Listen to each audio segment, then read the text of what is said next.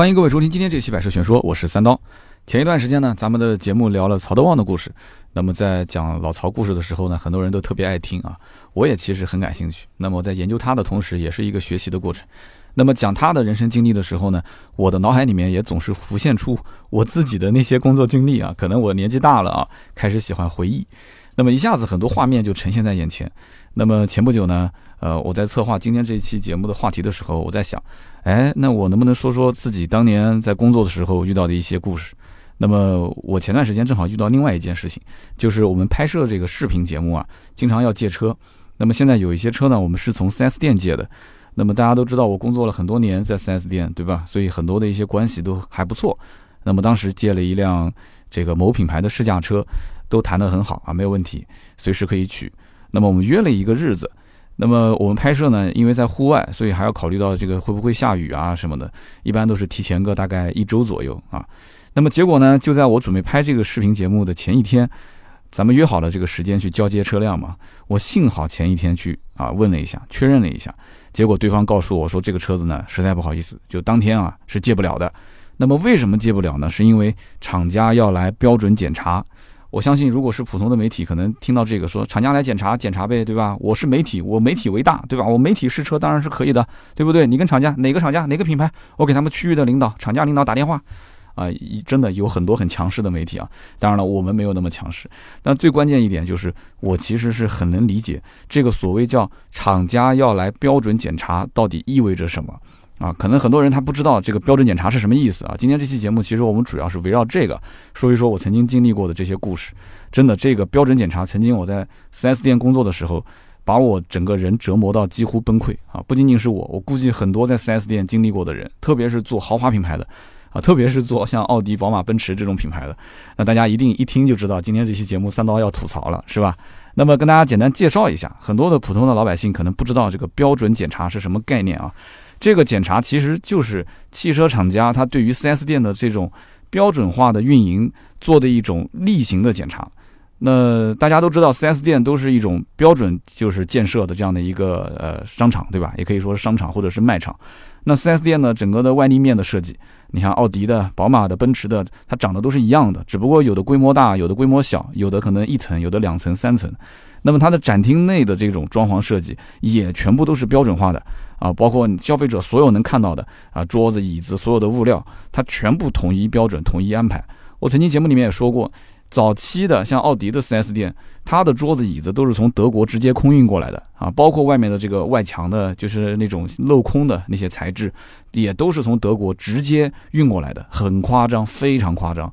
然后后来也是因为这个造价成本实在太高。我当时印象中是北方的一个经销商，就是死活不同意，就是说我自己也是家里面搞建材的，对吧？你这种材料我自己都能造，所以你就一定要强制我从德国运，凭什么？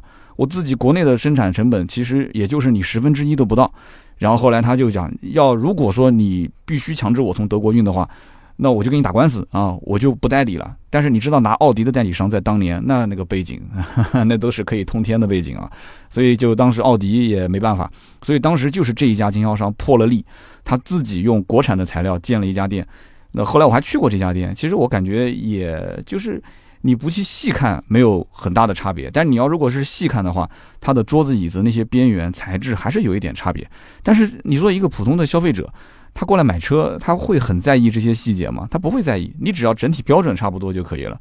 所以当时就是因为那家店，北方的那个经销商，啊，用了国产的材料之后，那么后来所有的奥迪经销商才开始陆陆续续建店，就没有全部都用德国原厂的啊，从德国运过来的这些材料。我的天，这一下子就省了好几千万啊！大家不要说我在天方夜谭，真的，我跟你讲，用德国材料和在国内用国产就差好几千万，一个建店的成本才花了大几千万，其中光用这些材料就用到，我估计要一两千万吧，差价啊！具体我没算，因为我都是听同行之间的这种大家就是传言嘛，说省了好几千万。那么消费者其实不会太在意，但是厂家特别在意啊，因为在中国任何一个城市里面，你同一个品牌的 4S 店，大家进去之后啊。那厂家肯定是希望这个消费者的感受是一模一样的，是不是？那么有人可能会讲，就是说这种情况很常见啊，全国连锁的专卖店它都是标准化的，对吧？那很正常啊，人家也没有说动不动啊今天停业，然后标准检查什么的。那小到什么奶茶店啊，呃，大到一些像肯德基、麦当劳，甚至一些像苹果体验店啊，一些卖服装的专卖店啊。那这有什么好检查的呢？那硬件设备放在那个地方建好了，那无非就是可能新旧程度啊有一些这个不太一样，因为到店的客户数量不同，对吧？那么其实在我看来啊，我经历了很多次的厂家的标准检查，厂家除了去检查你的硬件是否有所缺失啊，是否有所这个损坏，除了这个以外，他还要去检查你的服务层面啊，就是说你的所有的这些服务是不是符合他的这种相对来讲比较高这样的一个标准。所以，因此呢，像展厅的展车啊、试驾车啊，呃，这两样是销售前端是必须要检查的。然后，像后端的车间里面的这些保养维修的设备啊，啊，包括你的库存管理啊，啊，甚至于包括你的人事、财务、市场，就是各个层面全部都要做例行检查。以前呢，你像我做的那个奥迪品牌，它是一年检查一次啊。我原来在大众的时候也是一年检查一次，然后后来我。离职是二零一四年嘛，在一四年前后就变成了一年检查两次。我可以这么说啊，当年我们看到邮件说标准检查由一年一次改成一年两次的时候，脑子里面只有两个字，就是崩溃，真的要崩溃掉了。一年一次已经是把我们折腾的是鸡飞狗跳，我用鸡飞狗跳这个词啊，绝对不为过。现在要一年检查两次。我的天哪，真的！我每次接到这个标准检查通知的时候，我心里面我都凉了半截啊。虽然我知道每一年逃不过这么一次两次，但是我看到这个通知说啊，明天要标准检查了，或者是后天要标准检查了，我的天，赶紧就奔走相告啊，跟所有的一些销售部的人，然后上下的领导说，你们看到邮件了吗？啊，一看那个领导脸色不太好，我就知道他肯定是看到了。那有人要讲检查就检查呗，对吧？不就是查查你的这个硬件有没有缺失吗？该修的修，对吧？该补的补，你不就就 OK 了吗？哪有什么鸡飞狗跳一说呢？好，那大家就听听我跟大家讲的这个故事啊。为什么要用鸡飞狗跳这个词呢？啊，就是首先啊，接到通知之后，大家非常紧张，就是说从接到通知的那一秒开始，任何一个在职的员工。我可以这么讲，他的工作权重，不管你手头有什么工作啊，必须是下调一级。那么应付标准检查这件事情，就成为了全公司当下所有人最高目标。我的个天，就跟打仗一样的，真的是当前最紧急的一个任务。那么之所以从上到下都紧张，原因也很简单啊，就是因为这个标准检查的结果直接和经销商的返利相关。那么很多人会讲说，哎呀，这个 4S 店就是。呃，天天说不挣钱，天天说不挣钱，但是你从厂家进货卖到我手上，你能够没有差价吗？无利不起早，你肯定有差价。好，我告诉各位，确实有差价啊，大概百分之七、百分之八啊，有的车百分之十。好，那有人就会说了，你看这不就是差价吗？奥迪的车怎么着也得二三十万吧，贵的都是五六十、七八十，甚至上百万。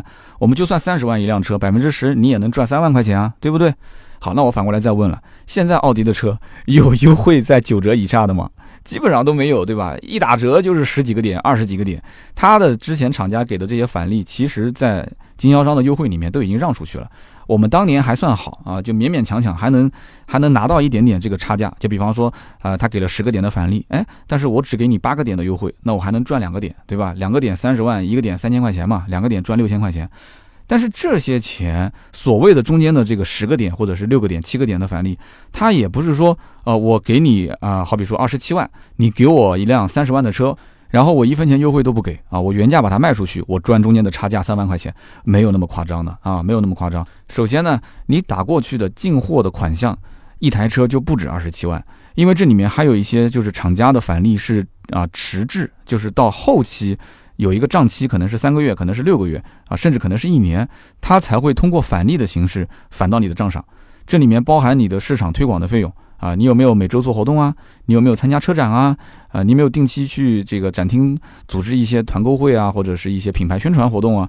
你必须是跟着这个厂家的节奏走，厂家要求的这些活动你都执行了，他就会把这个返利拿一部分出来给到你啊，符合要求。然后你的全年的销售任务是否完成啊？单一车型的销售任务是否完成啊？啊，包括你的年度的这个利润指标是否完成啊？啊，当然利润指标是后来才有的，以前其实他不管经销商的利润啊，你愿意怎么卖就怎么卖。但是现在有很多的一些品牌开始要控这个经销商的利润，因为经销商如果你天天亏钱，你将来自己把自己玩死了，那对于厂家来讲也不是个好事啊。天天东南西北，今天十家关店，明天二十家撤网，后天五家老板跑路，那这个品牌也会受影响。所以现在有一些对经销商的这个利润也有考核啊，就你挣到钱了，我就返钱返的更多。所以就是各种各样的一些这种返利政策。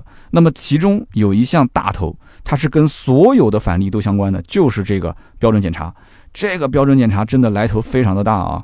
首先，他来的这个领导层，他的这个级别就非常的高啊。一般情况下都是像什么大区总啊，或者是甚至就全国的某一个副总，就是级别很高。然后这种领导来了以后，他就算不来检查，你的招待的规格都非常高。但是这种人来了以后呢，他又是来检查的，他的手上是抓着这家店的生杀大权啊，可以这么讲，你算一笔账就知道了，对吧？好比说，像我们以前店一年卖个两千多台车，两千多台车，我们就算平均一台车返一万块钱啊，这是我就是稍微算少了一点啊，一台车就返一万块钱，两千多台车就是两千多万，是不是这个概念？这个是返利啊，两千多万的话，如果这一次标准检查不合格，他说我只扣你一个点的返利，也就是百分之一，你算两千多万的返利当中扣掉一个点是多少？那就是二十多万。有人讲二十多万对于一家经销商来讲也不算多。不算多，不算多，二十多万也是钱啊，兄弟们。当然了，我说的只是一个点的返利。那如果是五个点的返利呢？啊，那就是一百多万。那要是十个点的返利呢？那就不敢想了，是吧？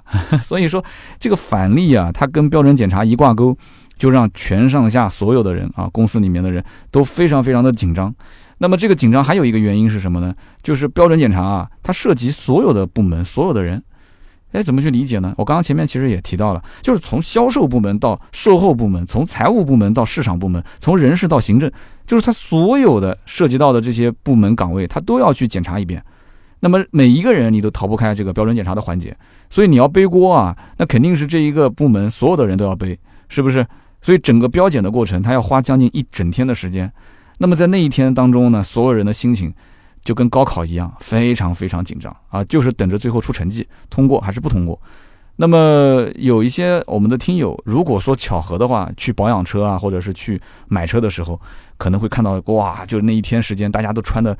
整整齐齐的啊，这个领带也是打的整整齐齐的，纽扣也是系得好好的，然后桌椅板凳各个方面都是摆的，就很明显就不像平时 4S 店那么随意。然后每个人的眼神都很紧张。你进店的时候，然后人家会跟你讲，哎，不好意思，不好意思，我们今天厂家来检查，哎，你有什么需要服务的？就是他会有那种高度戒备的状态。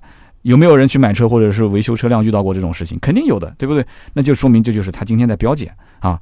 那么我举个例子，因为我以前是在销售部门嘛，我举一个销售部门的例子给大家说一说，当时是什么样的场面，你就知道了啊。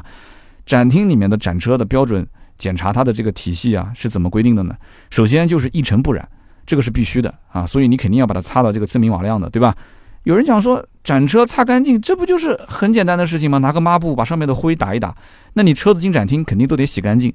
好，那我告诉你，洗干净和精洗和标检。这是完完全全不同维度的啊！我们出去洗车也会遇到过，对吧？十块二十块的这种洗车场，简单的冲一冲啊，甚至于你喊老板给你拿吸尘器吸一下那个脚垫，那老板都有点不开心。为什么？就是我比别人便宜啊，就二十块钱给你洗个车，你还提那么多要求？哎，但是你要如果花个两百块钱去洗个车，人人家如果是精洗，哇，他会推一个工具车过来。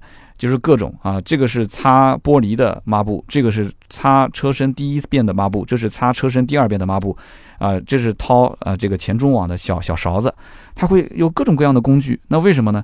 洗车时间长，洗车的人数多，洗车的工具消耗品各方面也更多，再加上它本身就是收费高，对不对？两百多块钱，所以它每个人都可以有一个分账体系，你得到的就是一个非常精细的服务。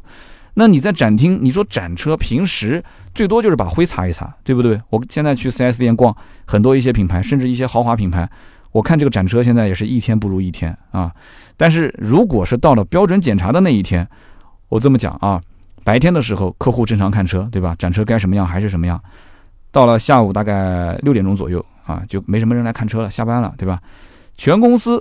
销售部所有的人，除了销售以外，包括什么库管啊、计划员啊这些文职人员，全部出来集合到展厅，然后分配啊，每几个人一辆车啊，不是一个人一辆车，一个人一辆车，你擦一个通宵都擦不完，一般都是分的三个人或者是四个人擦一辆车，大家一起来擦车啊。销售部的人手如果不够的话，再去从啊财务部啊、市场部啊，就去调集人手过来。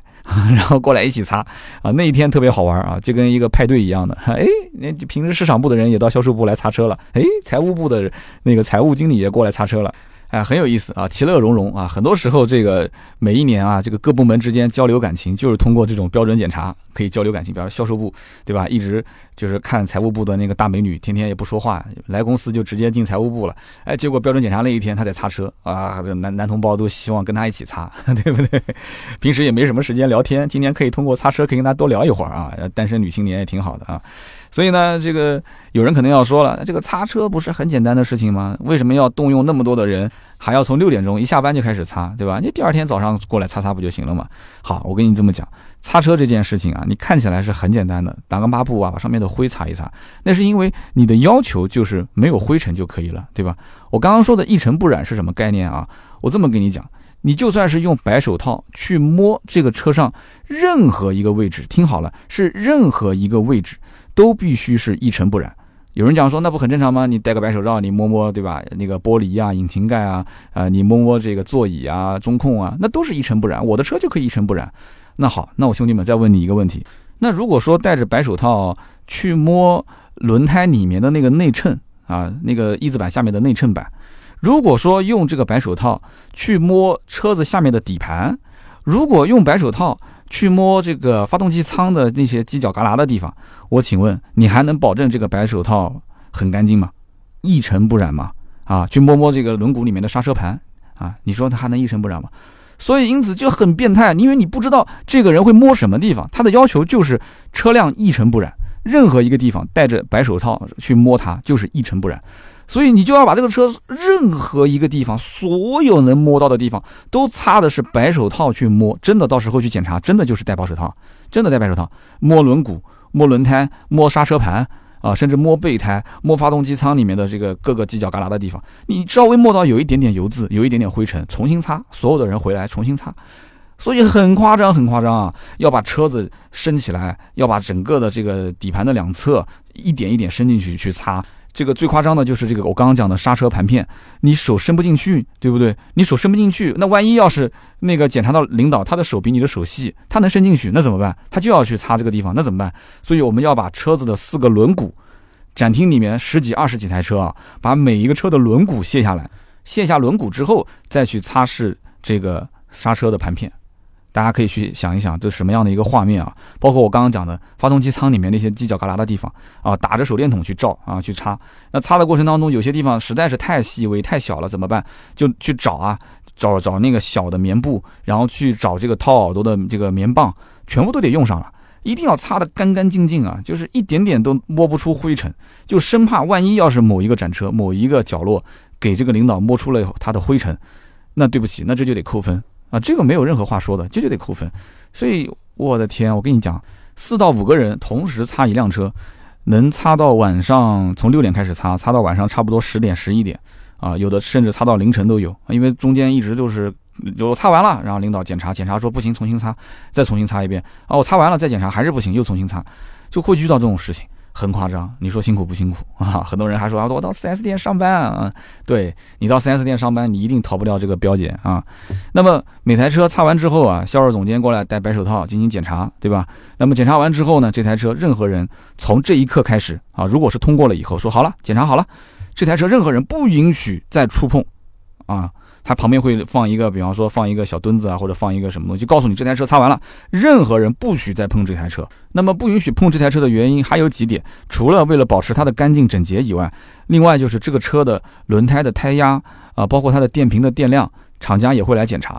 这每一台车在检查完毕的时候，这些所有的数据啊，都是最后锁定的啊，检查完都是没有问题的。所以这台车子就跟一个大熊猫一样的，就跟一个传家宝一样的，所有的人不许再碰。如果谁要是碰了，万一出问题，就是你的责任啊！所以领导一一签完字啊，这个车已经检查完毕了，那这个责任锅就是领导背，因为他检查过了，对吧？哇！所以你看，从那一天所有的人把展厅的车辆全部啊全部清理完之后，到第二天来检查之前，这个展厅的那个场地里面啊，任何人都不敢进啊，任何人都不敢进。这个展厅如果要是来了一个客户，早晨一大早来一个客户啊，我们曾经遇到过。第二天标检的时候，那个检查的领导来晚了，结果九点多钟的时候，展厅正好来了一个人，啊，我所有的人就很紧张啊。来了一个客户来看车嘛，然后就问他说：“哎，先生你好，是来看车吗？”他说：“是啊，我是来看车的。”那销售怎么办？销售第一时间不是带他去展厅去看车，而是好说歹说，把这个客户哄到洽谈室啊。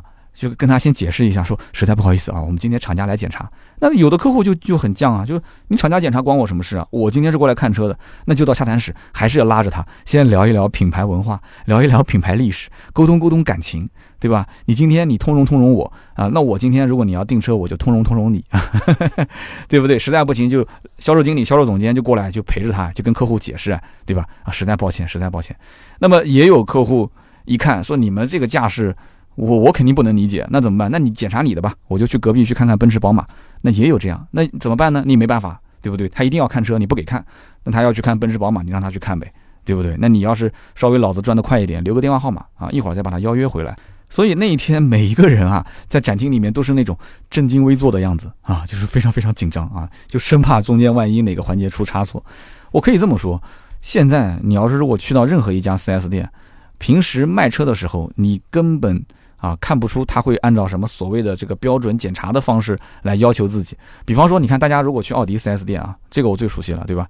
你去展厅里面，你去看他的展车，看他展车什么地方呢？就是四个轮毂，四个轮毂上的这个奥迪的四环，在它的轮毂的中心有一个小盖板。这个四环的标志，按照标准检查的要求，应该是平行于地面的。有人讲说，你车子开进来之后。它的那个东西是一直在转的，轮子跟轮毂是在转的，对吧？那你怎么能保证四个环必须要平行于地面呢？怎么能保证？很简单啊，停进展厅，停好位置之后，用这个千斤顶把车子顶起来，然后一个轮子一个轮子去调整它的四个环，一定要平行于地面。经常会出现什么样的情况？我跟大家说啊，你把前轮调成平行于地面了，对吧？这个时候你用千斤顶去顶顶顶，把后轮顶起来了，然后你把后轮也调整成平行于地面了。结果千斤顶一泄压，就手上一转，呲，它不就车子一晃就掉下来了吗？这个时候发现前轮车子往前动了一下，又稍微歪了一点，然后结果再用千斤顶去顶前轮，然后把前轮顶起来，再把它调整成平行的时候，这个时候一泄压，呲，结果后轮又变成了 又歪了一点。我跟你讲啊，整个人要崩溃，最后怎么办？就是你呲。就是卸那个千斤顶的那个泄压的时候呢，你要卸慢一点，你让车子要缓缓的下来。但有有的时候那个千斤顶后场用的，它那个也不是特别好使。有的时候你稍微手轻轻的一放，它那个气就呲 就就没了，然后车子哗就下来了。呃，有的时候左边的两边轮毂调成平行了，你再去调右边，右边调好了，左边又歪掉了。我的个天！我跟你讲，展厅你调一辆车可以，二十几辆车你去调调看，十几辆车你调调看，你整个人都要调崩溃。我跟你说，那么。厂家标准检查就是这个要求啊，啊，这是硬性规定啊，必须轮毂上的四环标志平行于地面。所以你说平时展厅里面的展车，它有可能天天去折腾这件事情吗？就不可能的事情，完全不可能的事情，对吧？所以这就是为了应付考试而应付考试。所以你你以后到展厅去看奥迪的车，你说你看你这个要是标检就不合格，你什么话都不要说，你说这句话，对方一看就知道你是行家，你信不信？你到奥迪店里面，你跟他试试看的啊。所以兄弟们，如果去看车，你要是看到这个不是按照标准摆放，我以后可以跟大家讲很多这方面的知识啊，包括宝马、奔驰，我也都知道他们的标准检查也有很多的要求。那么这个里面，你只要一开口，你就跟普通的消费者就不一样啊。这样，另外呢，就是每个车啊，它的电瓶电压必须要符合这个官方规定的合理范围，所以厂家会给一个数值啊，现场会来进行抽检，带一个专业的仪器过来抽检啊，你的电瓶是不是馈电？那么大家可能经常在店里面看车的时候，会发现有的展车呢，哎，它没有电，对吧？你上去之后，你想玩它的车机系统，想听听音乐，想听听收音机，它没有电。为什么没有电？就是因为前一天晚上啊，销售顾问他忘了充电了，对吧？一下班啊，就是跟人约着去吃饭啊，一就是打球就玩。领导本来是安排今天是这个张三李四王二麻子是今天充电的，他没记起来这个事情就走了。但一般这种事，经销商也不会去做一个很硬性的处罚。那第二天不行，白天再充呗，那怎么办呢？但是展厅里面的车子，你想，它本身不是在路上开的，它停在那个地方，一天每天来来往往的这个客户啊，过来去折腾折腾啊，看看这个显示屏啊，听听音响啊，很快就没有电了，所以必须要每天晚上充电。那销售顾问一忘，那怎么办呢？所以这个公司只要你不严格要求这个事，你不跟他的经济利益挂钩啊，那销售顾问那就想起来做，想不起来就不做了呗。是不是？那有人讲了，那你销售经理就把他的这个充电的事情跟他的销售提成挂钩呗？我的天哪！你要如果把充电这件事情都跟销售的这个提成挂钩，那这家店的这个离职率啊，我估计可能要翻两倍到三倍都不止。那你太太苛刻了，一个销售顾问要背几十项 KPI 指标，这个完不成，那个完不成扣钱，这个完不成，那个完不成扣钱。你现在展厅里面充电不做都要扣钱，你说谁还跟你干啊？没人跟你干了，是不是？所以就最后他们都不做，谁做呢？那就领导做，就就我们这些人做，了怎么办？这个标检呢，真的是一个非常变态的一个项目啊。那么我再跟大家讲一个标检，就是变态中的变态的环节，就是检查试驾车啊。很不幸的就是我当年就是负责管理试驾车的人。那也可能是领导觉得说，哎，三刀你可能平时做事情也比较靠谱啊，相对来讲啊，比其他的人可能略微的踏实那么一些，所以就把这个重担压给我。为什么说这是个重担呢？啊？首先，这个试驾车的干净整洁程度啊，它跟展厅的展车要求是一致的。大家想一想，这首先就很不公平啊！这个展车就是在展厅里面展示的，对吧？风吹不着，雨淋不着，平时也不开。但这个试驾车天天在路上开，但是它的干净整洁，包括轮胎的胎压跟电压的电量要求，所有的都是跟展厅的标准是一致的。那我首先工作量就跟展厅的展车工作量是一致的，对吧？那么除此之外，试驾车还有很多其他的一些要求啊，比方说试乘试驾协议的完整性啊，公里数跟这个车辆的表显公里数的一致性，再加上车辆的这个燃油啊，必须要在一半以上，再加上车辆的，比方说，呃，所有的前后左右不能有任何的划痕啊。你想天天在路上开的车，怎么可能没划痕呢？再加上每一辆车，你看试驾车的左边跟右边的车门上都有标贴，标贴必须符合规范。啊，我们之前其实有的 4S 店都是自己印自己的标贴，把自己公司的电话号码印上去，厂家发过来的标贴是统一的，标准检查必须用统一的标贴，所以还得撕标贴、贴标贴，贴还不能贴歪了。啊，也不能贴反了。有的标贴它正反，有的时候左边车门贴右边车门，也遇到过这种事情。而且这个标贴还是限量的，一般厂家就是你有多少台车，我就给你发多少个标贴。稍微有一个贴错了、贴坏了，结果怎么办？第二天就要标准检查，从厂家订肯定来不及了嘛，所以只能从其他的店去调货。结果调过来的货还是用不了，为什么呢？因为它的车身标贴还分深色标贴跟浅色标贴，就是你浅色的车贴深色标贴，深色的车贴浅色标贴。结果当时就我们家缺一辆奥迪 A6 的标贴。你调一个给我，好的，没问题，你安排人过来拿。结果过去拿回来一看，我是一个深色的车，他给了我一个深色的标贴，然后再去跑过去拿，我的天，就跟打仗一样的。所以这个试驾车真的很复杂，所有的这些东西都比展车要复杂。除此之外，最关键的一点就是试驾车的标检项是一票否决项。什么叫做一票否决项？跟大家解释一下，意思就是说，其他任何的标准检查的环节，如果出现问题的话，它只是扣分啊。好比说，它的合格分是九十分啊，满分是一百分，我允许你中间可能有个十分这样的一个幅度可以给我扣。好比说这边不合格啦，扣个三分；这个地方不合格啦，扣个两分。但是试乘试驾车是一票否决，一旦要是查出来你这个不是有问题的，对不起，对不起，对不起，什么都不用看了，所有后面的检查环节全部取消了，不用了，你就是不合格，直接判定你就 game over 啊！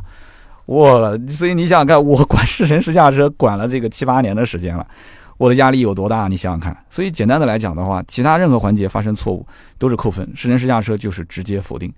那我怎么讲呢？每一次在标检的时候，试乘试驾车最终都是我检查完了啊，这个销售部的老大检查完，检查完之后副总经理检查，然后总经理检查，就是所有从上到下的这些领导啊，高层领导都要过一遍，每一个人都要担这个锅，因为大家都看过了，是吧？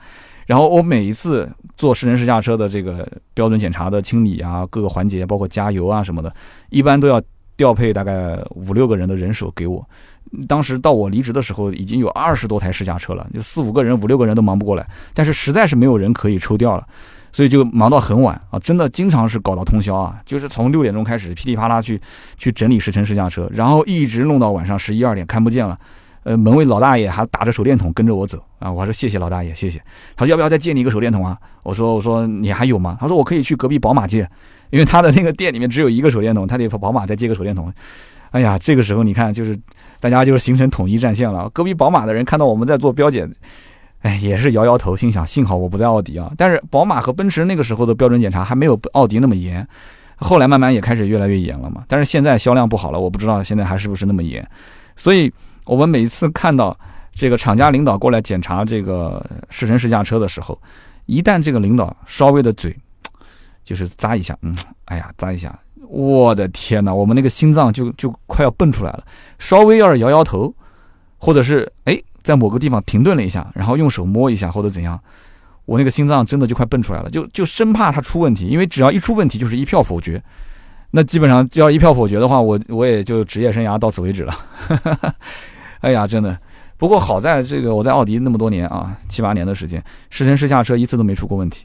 不过后来我也想了一下，其实啊，这个里面还是有人性化的一面啊。就比方说有一次啊，标准检查的时候呢，我是带了一帮兄弟们，真的是没日没夜的去清理啊，去准备这些试驾车。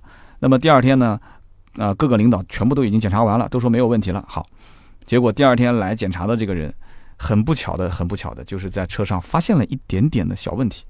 那这个哥们儿呢，当时看到这个小问题的时候啊，愣了一下，愣了一下。我们当时就很紧张，你知道吗？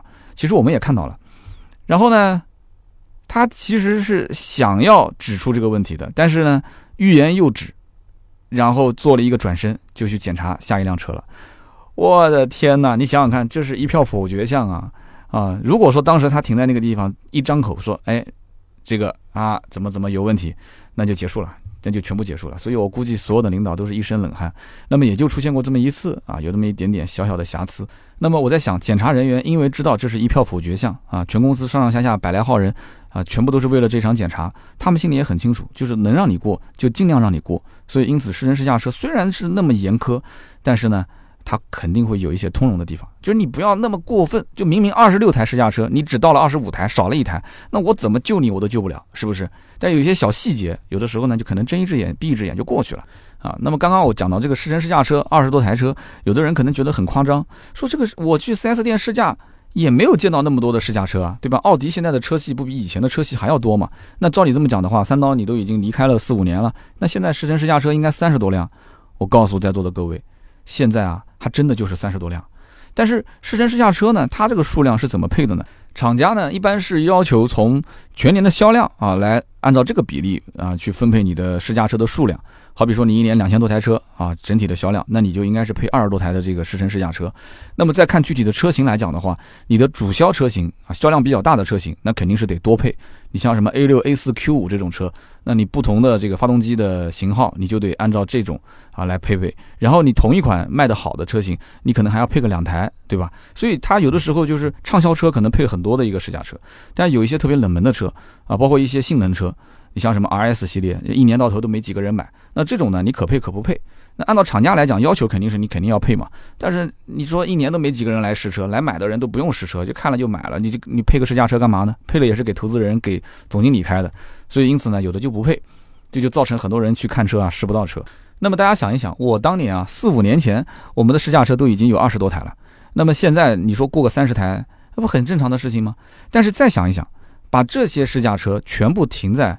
展厅外面的停车场，那还得了啊？那整个停车场就一大半都被占了。就很多的 4S 店，你现在看看它门口的停车场，它再多再多，最多也就是四五十、五六十个车位吧，对不对？一般可能都都没有那么多的车位，就十几二十个、二三十个。所以这样的一个停车场，你说放三十台试驾车，这什么个概念？那有的人说不对啊，我去奥迪试驾，我看销售顾问，他都跟我说没试驾车，或者说我去看都没有那么多的试驾车，没看到那么多就对了。为什么呢？因为很多的试乘试驾车啊，平时都拿出去给投资人、给投资人的亲戚啊、朋友、给总经理、总经理的亲戚朋友给他们去开了。有人讲说这怎么可能呢？试乘试驾车怎么还拿出去开？那当然可能啊，怎么不可能？4S 店有很多的社会关系需要打点，什么银行的关系啊，对不对？呃，这个这个工商啊，啊就不再往下说了，大家都知道啊，包括街道一些领导的这些关系啊，他们自己要开，他们的家属要开。所以，4S 店拿个试驾车给你开一开，对吧？这个礼尚往来，我又没给钱，反正就给你个车开开呗。你将来还是得还给我的。当然了，这个还不还也是两说，对吧？有的不还的嘛，就当二手车处理了啊，你就直接过个户，把名字过到你名下不就行了嘛？这个也很常见啊。但是具体这个二手车是按照什么价格来买的，这个可能就大家自己去脑补一下那个画面吧。啊，如果说这是个银行啊，每一年贷款给这个 4S 店老板很多很多钱。对吧？现在你说他现在跟你要一台这个车子，说试乘试驾车能不能过到我名下？那二手车的残值是多少钱？我应该给你多少钱？你觉得会按照原价给吗？你想想吧，这不可能的事情是吧？那这就是看感情了啊！所以这都是一些社会关系需要打点的，这都是通过试乘试驾车啊。我见到的事情太多太多了，这里面。那么一般情况下，4S 店如果要是得到了标准检查的通知，那么不管你再大的领导啊，什么亲戚朋友，你必须把这个车给我开回来。啊，这个标准检查是一台试驾车都不能少的，你必须开回来凑个数，应付一下标检啊。标检结束之后，这个车啊你就可以开走了。但是呢，在当年啊，作为管理试驾车的我啊，对于我来讲就真的很痛苦了。为什么呢？你想想看，标准检查的要求是试乘试驾车没有任何的划痕啊，它就跟新车是一样的这样一个标准。这种标准你不觉得很变态吗？这车平时都在路上开的，难免有一些刮擦。有人讲说有刮擦你就去做漆不就可以吗？好，那我告诉你，是前一天通知，第二天标检，后来还算好，是前一天通知，后天标检，中间给了你一天缓冲时间。做漆，兄弟们，你们的车子有点划痕去做漆，一般要几天啊？少则一两天，多则三四天。售后每一天都压着那么多做漆的车，兄弟们，我不是一辆试驾车啊，我是二十多辆试驾车啊。你每一台车如果仔仔细细去看的话，它都是有划痕的，就是哪怕有一点点小碰擦啊，有一点点，就哪怕就是小指甲的那个指甲盖那么一点点小的那种磕碰，这都不行啊，都得去做漆啊。所以我把那么多的试乘试驾车全部往售后去堆，那我跟你讲，售后的兄弟们也哭了啊。他也受不了，因为天天被客户催啊、问啊，说你我什么时候做漆能做好啊，对不对？好，现在来个标检，一下子又怼了十几二十辆车，说你这个必须帮我做漆，明天就得要啊，要不然的话标检我通过不了啊，这个责任你担不了，我也担不了，对不对？他就逼着必须得去做漆。最痛苦的是什么？最痛苦的就是那些借出去的试驾车。我刚刚说了嘛，什么总经理啊、投资人借出去的车，这些车，那么一接到标检，肯定第一时间就要打电话，一个一个通知嘛。那么你知道的，这些人都是社会上面有头有脸的人，都是跟我们公司的这些投资人啊、老板啊都是有关系的人。打电话过去，老板不会打，肯定是我先打嘛。打过去之后，对方，呃，就是啊啊，我知道了啊，我现在在忙呢，就挂了。我心想，你忙我不忙吗？我这个东西比你这个还重要啊！我再打过去，打过去他就有点不开心了。我说对不起，你这车子啊，一定要今天晚上回来。行了，我知道了，又挂掉了。就我感觉对方就不上心，你知道吗？好，那实在没办法，我就赶紧给我们老板打电话啊。还好老板电话我也有，老板就讲说行，我知道，我来跟他说。打个电话过去之后，老板也没下文了。老板不会跟我汇报工作，对吧？所以我赶紧再追个电话过去，我说，哎，老板，请问那边怎么说？今天晚上几点钟能到？我跟谁交接？啊，老板才会跟你啊讲说你找谁找谁，然后谁安排什么人去把这个车开回来。所以这些事情啊都要主动去做。要如果说啊，我给老板打电话，老板安排了，行，那我不管了。好，我告诉你，你不管了，人家老板有老板的事情，老板最后把这个事情搞忘了，然后呢，那边车子没回来，我告诉你，这个锅还是自己背。所以我也是催老板，我说这事情安排好了吗？他行了，我安排了，你找谁啊？会安排人去开。我跟你讲，有一次遇到一个什么情况，打个电话过去啊，这个车主呢也是有头有脸的，让哥们儿讲说我在打麻将啊，你过会儿再给我打电话。好，我心想麻将打个四圈啊八圈啊，估计也差不多一个小时，差不多够了吧？我打过去，对方不接，再打过去。好，对方接了。我说真的，这个事情很着急啊。我说我们要标准检查，这车今天晚上一定要回来。对方说我人在山东，哦，大家知道吧？我在南京，他在山东。山东到南京的话，说近不近，说远不远啊。开车怎么讲，六七个小时应该是要的。我当时就很紧张，这个时候已经是下午了，他开回来已经是晚上了。第二天就标检，所以我就赶紧跟大老板汇报，我说这怎么办？因为你要如果现在安排个人开车去山东，然后再去就两个人开车啊，然后再去把这个车子一个人开回来。我的个天呐，那就是一来一回十四个小时，十四个小时已经是第二天标检的时候了，这怎么可能呢？所以我就讲，这就必须是让他在山东找一个当地人把车开回来。所以后来老板安排嘛，最后终于在当天晚上，我等了很晚很晚，我才等到这辆车终于出现在我的面前啊！我看到这个车就看到我的亲儿子回来一样，真的，我当时眼泪都快出来了。就是有人讲说你怎么这么激动啊？是吧？就看到这个车回来这么开心啊？我跟你说，不是开心，是我打着手电筒去查这个车的车身，我第一反应就是有没有划痕嘛，前后左右啊，门上这个前保杠后保杠上全都有划痕，我当时要疯了，我跟你说，我当时就就眼泪，我跟你讲，真的就快流出来了，我就赶紧把这车开到售后去找售后，那时候已经是晚上，我估计不是八九点就是九十点钟了，我跟售后讲，我说明天标检，这车你赶紧要给我做漆，售后也要哭了，售后就指了指身后，说那你看，沿着这个墙一排。都是今天要做的漆，都还没开始做呢。说这怎么弄？我说那怎么办呢？这我也没办法，对不对？总经理也回家了，对吧？这个这个我也不好这么晚再打电话给我们的大老板，所以我就咬着牙还是找领导啊，去协调啊，不行啊。最后就是什么呢？就是从上面的总经理到售后的总监，再到销售的总监去各种协调。最后是好说歹说，让售后这几个兄弟连夜加班通宵啊，兄弟们是通宵达旦把这几辆车的这个钣金做漆全部做出来。我跟你这么讲，第二天啊。售后的人跟我讲说：“这个漆啊，你最好不要碰，估计都没有干啊！真的，我当时就不敢碰。我跟所有的人讲，这些车你们任何人不许碰啊，任何人不许碰。真的，这就所以跟打仗一样的，你想想看，很变态的一件事情啊。这个试乘试驾车啊，除了处理到外，都得要完好无损，油量保证什么一半以上，胎压要正常。除此之外啊，公里数是不能超过三万公里，因为一般试驾车就是一年一换，所以它不超过三万公里也很正常。你一年试驾车怎么能开到三万呢？但是你想，我很多车是借出去的，我怎么能保证借出去的车开不到三万呢？所以借出去的车，我们还要定期去跟对方去沟通，就是现在多少公里数啦，还要打招呼啊，你不能不能开太多哈，就不能超三万公里啊。啊，你想那些人哪有这些概念？你说是不是？所以呢，这个还算好，这么多年没有遇到，遇到过两万七千多公里的，就差那么一点点。所以这些公里数啊，除了表显要符合标准，它还得要和我们实际的这种试乘试驾登记的公里数是一致。我的个天，这就是一件很坑、很坑、非常坑的事情了。为什么？你想那些借出去的车，它哪有什么试乘试驾登记啊？所以就必须得造假，是不是？那怎么造假呢？你得安排很多的同事过来一起去补写试乘试驾协议。你想想看，我这台车子拿回来到了展厅里面一万多公里，其实你还不知道是多少公里，你还得打电话问，因为车不在你手上。好，你问他你说多少公里，你还得测算一下，等他从山东再开回来又多少公里，你一点都不能差。所以你的试乘试驾公里数啊，好比说他开了一万多公里，你平时一次试驾也就是十几公里吧，二十公里不到。大家算一算，一万多公里的车啊。一次试驾也就十几二十公里，你得补多少份协议？你得要补一千多份协议。你没有听错啊，就跟小的时候这个写错字了，老师让你罚抄写这个错字一样的。你要补一千多份协议，那个协议啊，可以都用麻袋来装了。我们都是用那那种大纸箱子去装，就是售后装机油的那种大纸箱子去装。每一份协议前一份跟后一份的公里数必须得连上。然后有人讲说，那就简单啊，你就直接写不就行了吗？我告诉你，还有一个问题。就是每一份协议还必须有客户的驾照的复印件，我的个天！所以我跟你讲啊，这个东西啊，你就不能去细查。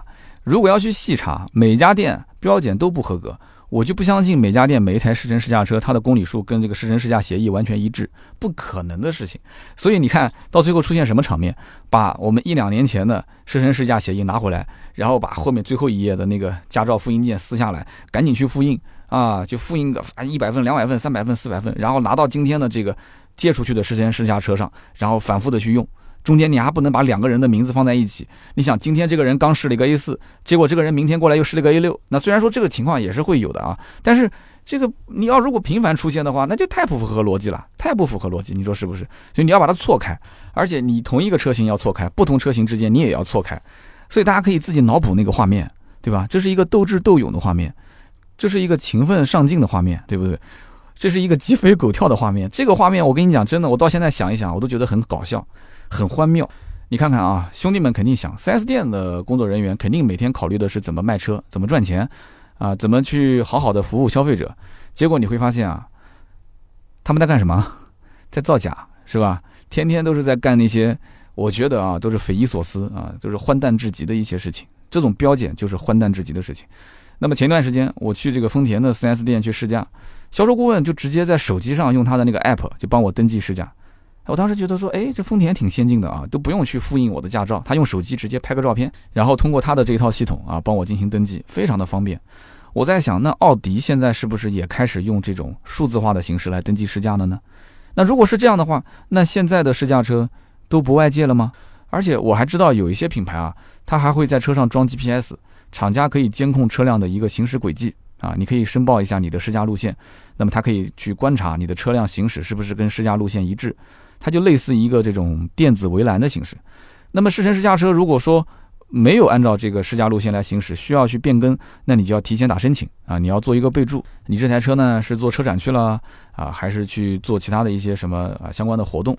那我就在想了，如果当年。我们奥迪也用上这些系统的话，那我的工作量啊，可以说应该是减少了一半都不止，对不对？你厂家检查的时候，你直接上系统看不就行了嘛？反正平时也造不了假，对不对？我只要把车子准备好就可以了，干干净净的，没有任何划痕。那么聊到这里的话，很多人可能会感觉到了，这种标准检查，它的确是很折腾这个 4S 店的工作人员，但是对于客户来讲，它是件好事啊。对不对？你想一想，所有的流程都是按照标准化来检查，那么至少能够保证 4S 店的服务是高品质的，对吧？客户的体验也会更好。哎，对这个观点呢，我是认可的啊，这是没有错的。标准检查它的初衷其实就是对于经销商的这种服务品质啊，做一个常年保持在一个很高的水准嘛，啊，这是有一定帮助的。但是大家也别忘了，这种检查它是提前一到两天通知的，提前一到两天它就有那么一两天的缓冲期，是不是？那么所有的经销商啊，就会在这一两天的缓冲期当中进行整改，对不对？那整改的目的又是什么呢？是为了让客户体验更好的服务吗？我觉得不是。我觉得他唯一目的啊，就只是为了一场考试，只是为了应试而已，为了不被扣钱。所以标准检查之后，该是什么样还是什么样。甚至有些时候啊，就像这个高中生考上大学一样啊，就高考的这个三年特别的严，但是到大学之后呢，没人管了，没人管的时候，他就有一种报复式的享受，就把之前没有享受的事情都给享受了。所以真的，我跟你讲，标检就是只为了标检而标检。你说什么为了客户体验啊，为了服务提升啊，这些啊，我觉得都是打一个大大的问号。我跟大家讲一个很搞笑的事情，你就知道了。你说标检当天，如果有客户需要提车，那怎么办？那你得交车啊，对不对？好，那交车环境这也是标检一个非常重要的项目啊。就交车环境会按照厂家的标准来布置啊，干干净净的。那么你停一辆这个今天要交的车进来，那万一要是把这个环境给破坏了，搞脏了？啊，折腾一下，结果标检不通过，这个责任谁来担？所以因此，销售部他会在标检的前一天通知所有的销售顾问，就是明天啊，当天的标检尽量不要安排客户来提车，去跟所有的客户沟通。你知道，一家一年卖两千多台的 4S 店，平均一天基本上提车都是差不多在十来台，对吧？一个月卖个两三百台车嘛，那么一天十来台，你就得跟这十来个客户去沟通啊。你说今天不好意思啊，你不可以来提车了，然后什么什么原因？厂家因为要标检，那客户有的好说话，说那行啊行啊，我也能理解，对不对？但是有的他不好说话，为什么不好说话？很简单啊，人家说我是提前请假过来提车的，我这个假很不好请啊，我是什么什么单位啊，我单位的性质也很特殊啊，是不是？我马上就要出差了，我今天必须要提车，我明天就得走，所以你想想看。一家 4S 店的生存之本，它就是卖车，它就应该是好好的服务客户。厂家难道不知道吗？经销商难道不知道吗？结果呢？结果遇到了标检，客户就得为标检而让步啊，不得不去更改提车的日期。这简直就是荒谬之极啊，很荒诞的一件事情。我当年感觉这种事情啊，就是每次做这件事情，我就觉得就肚子里面像吃个苍蝇一样的。就我开始对我的工作啊产生了一种质疑，就是我是谁？我在哪？我在做什么？我就有这种感觉，你知道吗？所以因此，你想，就算那一天有人过来要提车啊，就说我不能改时间，我必须来。销售部一般都会提前安排三四个人，就是 V V V I P 的服务，那提前把客户所有的手续啊准备好，然后客户当天过来，赶紧迅速的完成交车仪式啊，避开尽量避开这个检查人员。那么交车完之后，赶紧把客户送走，然后赶紧恢复现场的这个交车环境，就是生怕影响到评分。所以你想想看，这就是标准检查多么恐怖的一个概念啊！就是为了应付厂家的标准检查，有太多太多荒谬的事情。有些事情我今天节目里面还不太能说，啊，就一句两句都说不太完，因为我要把最后的一层这个遮羞布都给撕掉的话，那那我估计很多的 4S 店真的就，嗯，我觉得就日子不太好过了。但是如此这般折腾之后，我除了感觉到说展厅的环境变得比以前稍微干净了一点，其他方面并没有什么实质性的变化啊，这就是我的切身体会。而且这种标检现在还在继续啊，每一年都在继续，甚至很多的品牌原先没有标检的，现在也开始学豪华品牌开始做标准检查。按道理讲，这种标准检查其实厂家的初衷是好的，对不对？那么给经销商 4S 店有一点点压力，让他保持长期的这种高水准的硬件和软件的服务。但是我觉得真正的标准检查应该叫标准抽查，而不是标准检查。这种抽查应该是不提前通知的，对不对？你就直接冲过来，然后你就把今天这一套的检查流程走一遍。如果不合格，你该怎么扣就怎么扣。我是觉得他的这个是有点矫枉过正了，就是他的这个扣法啊力度太大，然后呢又给你提前做了一个啊缓冲期，那么就导致现在所有的这些经销商都会去做提前准备。如果你的扣罚不是那么太重，但是呢，哎，你平时都会。时不时的啊，就是突然就是过来，你不要通知，突然过来，就是说好，你们一个小时之后开始做呃厂家的标准检查了，你怎么折腾都没有用，一个小时肯定是来不及的，那你不如不折腾了，那么就开始看看你这个相关的环境，那么是不是一定要扣罚呢？我觉得也不要是当场现场就扣，他如果查出问题来，能在好比说一天或者两天内进行一个整改。那么两天过来再去看一看啊，说厂家做一个复查没有任何问题了，你也完全可以不用去扣他的钱啊。这就是一个长期的这种厂家的这种硬件和软件的检查，我觉得是完全 OK 的，对不对？除了这个标准检查之外，其实厂家也有一种检查，它是以第三方暗访的形式来进行，这就叫做秘密采购啊。有机会我跟大家可以说说秘密采购，简称叫做密采。因为我当年差一点被开除，就是因为这个密采嘛。很多行业都有密采啊，快消品有密采，化妆品有密采。啊，包括全国各种连锁的这些专卖店也会有啊，就是假装一个客户过来买东西，甚至就真的把东西给买回去了，因为买完还可以退嘛。他把整个的销售流程体验一遍，然后给销售打一个分啊，那看他的整个的销售流程是否按照厂家的标准化的流程来操作。那么有人讲说，这个不就跟标检一样吗？啊，这个是不一样的啊。怎么说呢？密采它其实检查的是工作人员的操作规范，但是标准检查更多的是检查这一家经销商的硬件。啊，和软件的相应的标准化啊，执行程度，所以呢，有机会也可以说说我的关于密采的故事啊，这里面水也太深太深了，好吧？那么今天这期节目呢，聊了那么多啊，也聊了五十多分钟了，我估计有的人喜欢听，有的人可能不太喜欢听啊。那么也是因为我在写在聊这个曹德旺故事的时候，让我想起了以往我工作的一些经历啊，就特别是这种标准检查的事情，我不知道为什么突然想到这件事情。我虽然离开 4S 店也差不多四五年了啊。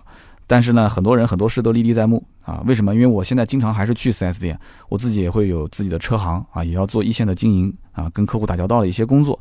那么当年呢，这个 4S 店的生意呢是蒸蒸日上啊，可以赚还算比较多的钱，卖什么车都能赚到钱。厂家呢，所以对经销商有各种高标准、严要求，经销商也可以去遵守啊，也会去主动去遵守。但是现如今啊，很多品牌都是艰难度日，对吧？钱都赚不到自己口袋里面。厂家这个时候再去对经销商有这些很苛刻的要求，我想问，又有谁来遵守呢？很多经销商现在都不遵守了，什么标检不标检啊？能找关系找关系，找不了关系了，该怎么样就怎么样了，反正也挣不到钱，对吧？你你那点返利，你敢不给我吗？你不给我，我就死给你看啊！所以现在有些经销商破罐子破摔了，厂家拿他也没办法。所以这种检查这些规则和规章制度，很多都执行不下去，这就导致现在很多人啊，看到很多一些品牌，甚至是豪华品牌。展厅里面真的是惨不忍睹啊，惨不忍睹的现状，所以车也没人擦了，对吧？落了厚厚一层灰，试乘试驾车也没人洗了。我们以前是每天都要洗试驾车啊，你不要小看这份工作量啊，十几辆车啊，将近二十辆车，每天一台一台的，早晨一早在正式这个工作之前，大概在十点之前，因为九点到十点基本上很少有人来看车，我要在一个小时之内要把这些车全部开到洗车间去洗车，洗得干干净净的，里里外外都要打理一遍。所以都都是最基础的工作，所以你不要觉得 4S 店哪怕就是做个销售经理啊，他是很光鲜的，他很多事情其实跟外面的这些洗车工没什么区别，哈哈，有的时候他忙不过来，你也得自己洗，是不是？那么现在呢，你再去看很多的 4S 店的试驾车，他还没客户自己开过来的车干净呢，真的，我真的我觉得很搞笑，试驾车还没有客户的车干净啊，那为什么呢？就是在销售任务这种重压之下，很多的标准都已经执行的走了样，都已经不执行了。所以呢，现在很多的经销商、很多的销售的一些同行啊，就哭着喊着说啊，没有客户啊，客户来了不订车啊，天天跟我要价格啊，啊，说怎么办啊？说市场环境不好。我在想啊，就我这次南京车展十一的时候去逛了一圈，买车的人还是很多啊。就光这一次跟我要车展门票的人，就已经两位数了。就我身边的朋友啊，很多。那这些换车、买车增购的需求都是有的。那这些人去什么地方的呢？对不对？其实他来过。我只想告诉你，他来过，他来了，为什么又走了呢？你会觉得说就是价格不合适，价格不好。但是仔细想想，真的是价格不合适吗？啊，真的是价格不合适吗？是很多的一些细节，他看在眼里，他只是不说而已。啊，他最后决策的时候把你 pass 了，什么原因？自己好好掂量掂量就知道了。但是有一件事情呢，我一直没想明白。你说厂家规定了这么详细的标准的啊销售的这个流程啊，包括售后接待的流程，但他为什么就没有规定？处理客户投诉的一套完整的流程呢？到今天为止，很多的 4S 店都没有，很多品牌都没有。你还记得这个奔驰的励志星的那个女研究生坐在引擎盖上维权的事情吗？4S 店在处理这件事情的过程当中啊，它总是变来变去。那为什么会变来变去呢？其实，在我看来啊，因为毕竟我是这个行业内的人，其实就是在层层申报啊，在层层等上面的领导答复啊，等回复，最终要等什么呢？最终就是要等厂家的解决方案。厂家你说能退，那我就退。你说能换，那我就能换。说白了就是厂家不给换车，不给退车，那么经销商他就得承担换车、退车之后的所有的损失。那我这个时候就想问了：厂家出了那么多详细的销售跟售后的相应的标准检查，那为什么不能出一个标准的客户投诉处理流程呢？标准的客户维权的处理流程呢？对不对？每家 4S 店有多大的权限，在处理什么样的客户的维权啊，包括这个质量问题的时候，他能处理到什么程度？厂家和经销商之间的这种这个权责的区分界限在什么地方？啊，多少万之内的一些赔偿和补偿啊，是这家店它可以去进行选择的。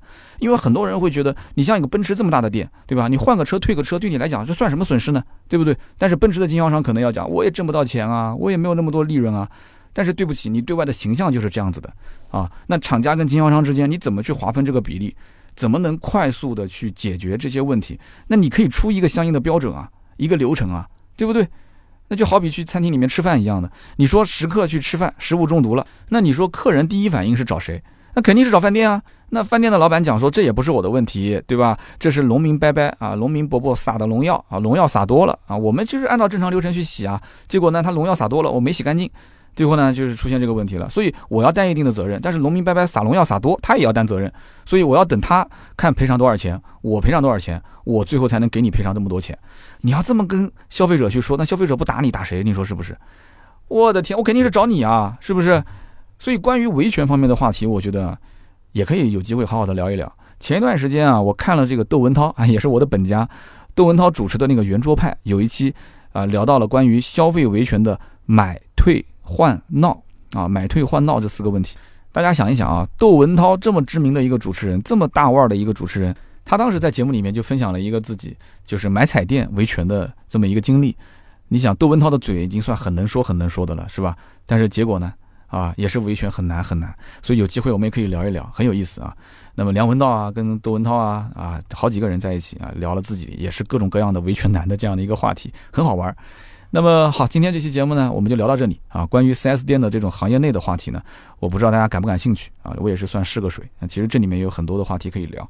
那么，呃，可能有人要说了，三刀，你这是不是又吃老本了啊？总是拿自己的一些陈年往事出来说事。没办法啊，人的年纪大了呢，就喜欢回忆啊。就有一些人呢，就是。他自己做的就是汽车编辑，所以他其实说的很多东西也是吃老本，你看不出来而已。只不过因为我之前做的是汽车销售，所以我只要说之前销售的故事，大家会觉得说啊，你好像是吃老本。那我其实一直认为我的身份啊，我的第一身份就是一个汽车销售。那么我不知道大家喜不喜欢，也希望多多理解啊，多多留言评论。那么下周三呢，我们会聊一个话题，我觉得这个我得好好的去琢磨琢磨。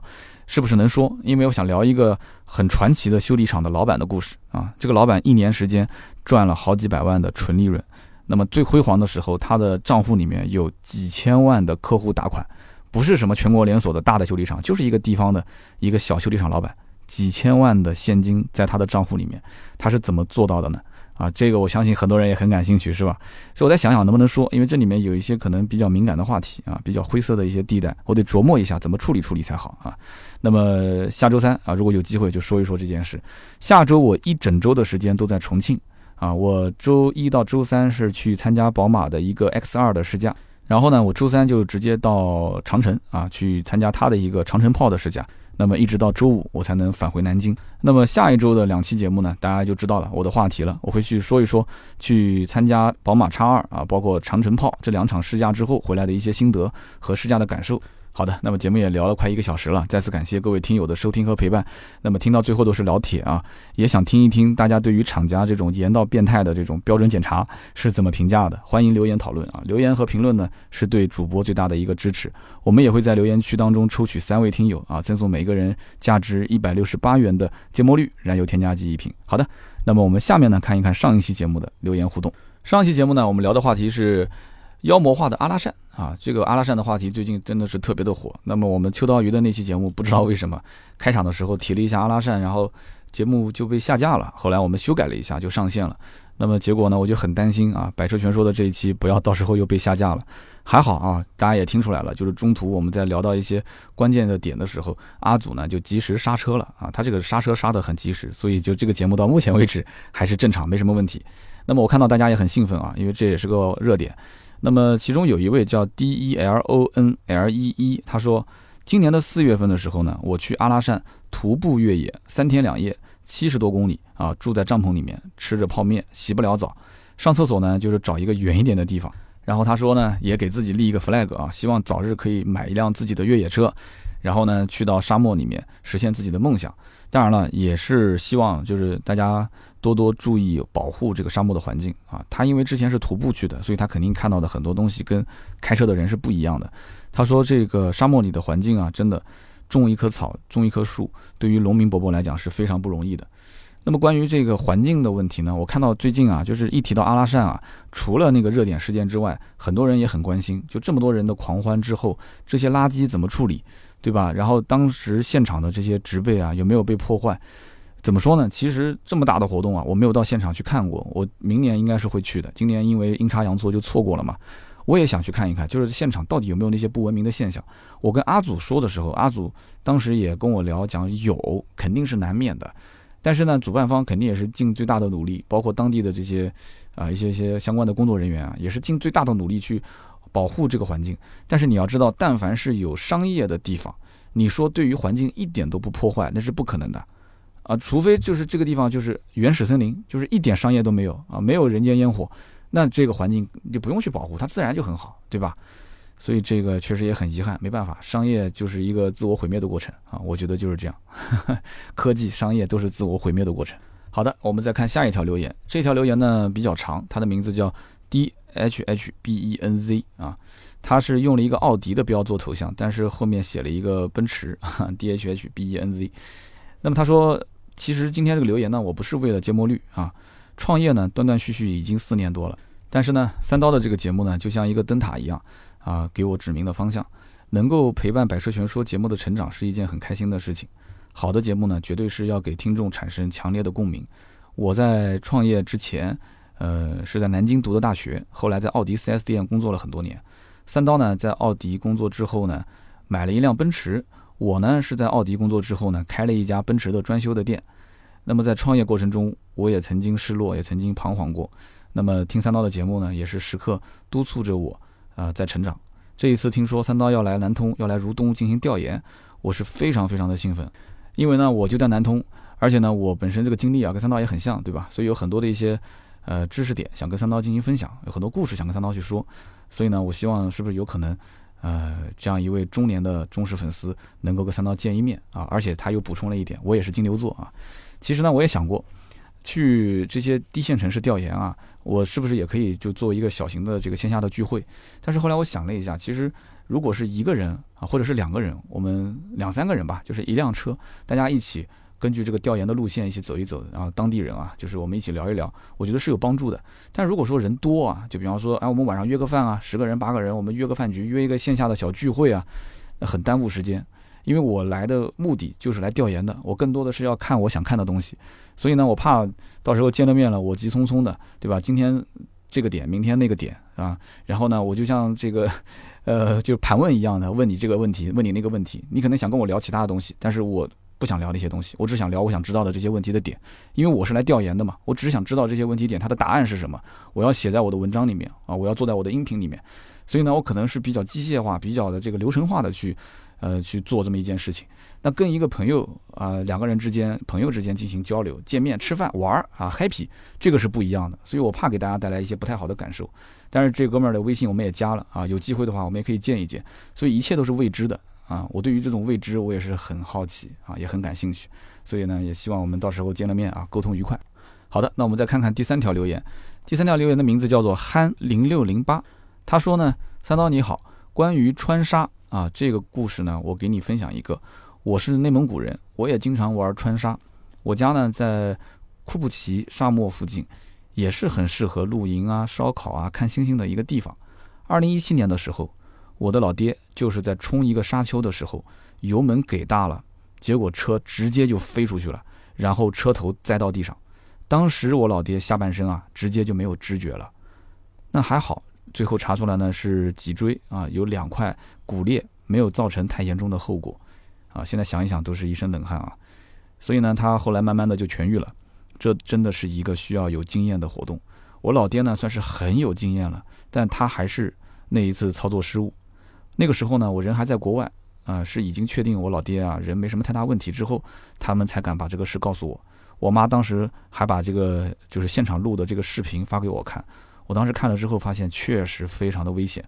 我老爹今年已经五十五岁了，还是对这种越野车啊无比的着迷。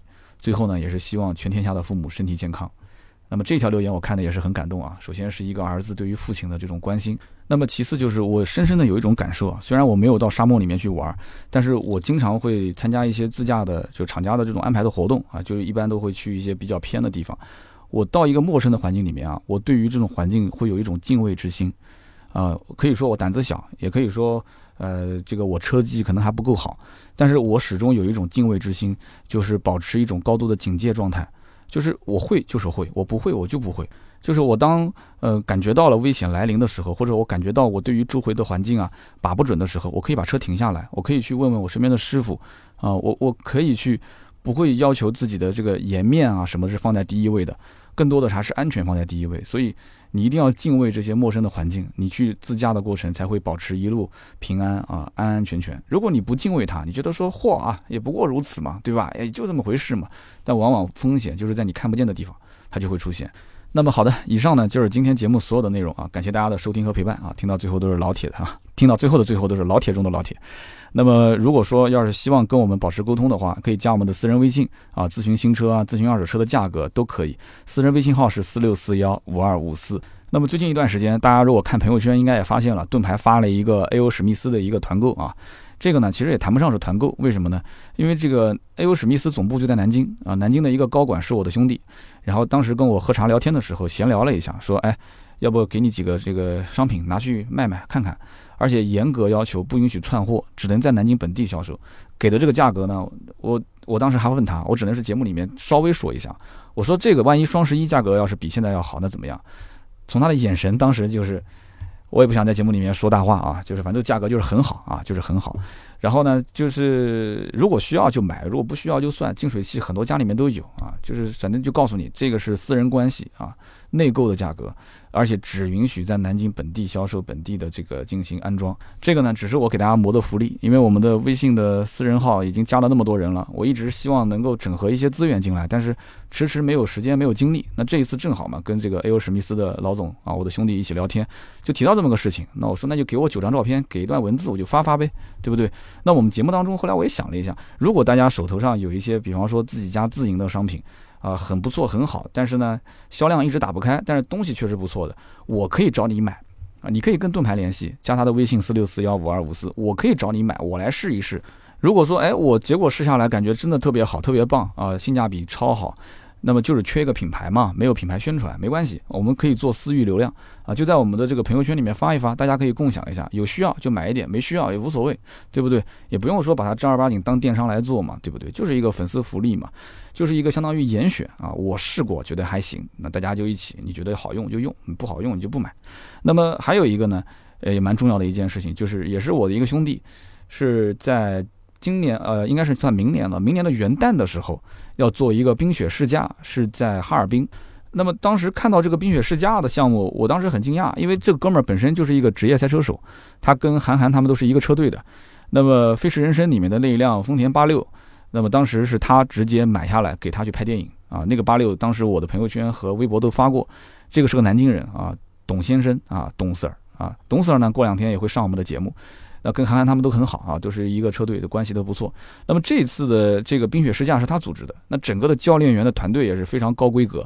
那么在哈尔滨呢，也是包了一个大的场地，在一个酒店的门口，那个酒店也很有特色，是哈尔滨一个很有名的亲子一个酒店，一个亲子的主题酒店。所以这个呢，我觉得哎挺有意思的，就是又可以亲子，对吧？然后这个老公也可以去玩车啊，如果老婆也喜欢，也可以报名。如果老婆不玩车，那费用很便宜，你就飞过去之后直接带孩子去玩就可以了。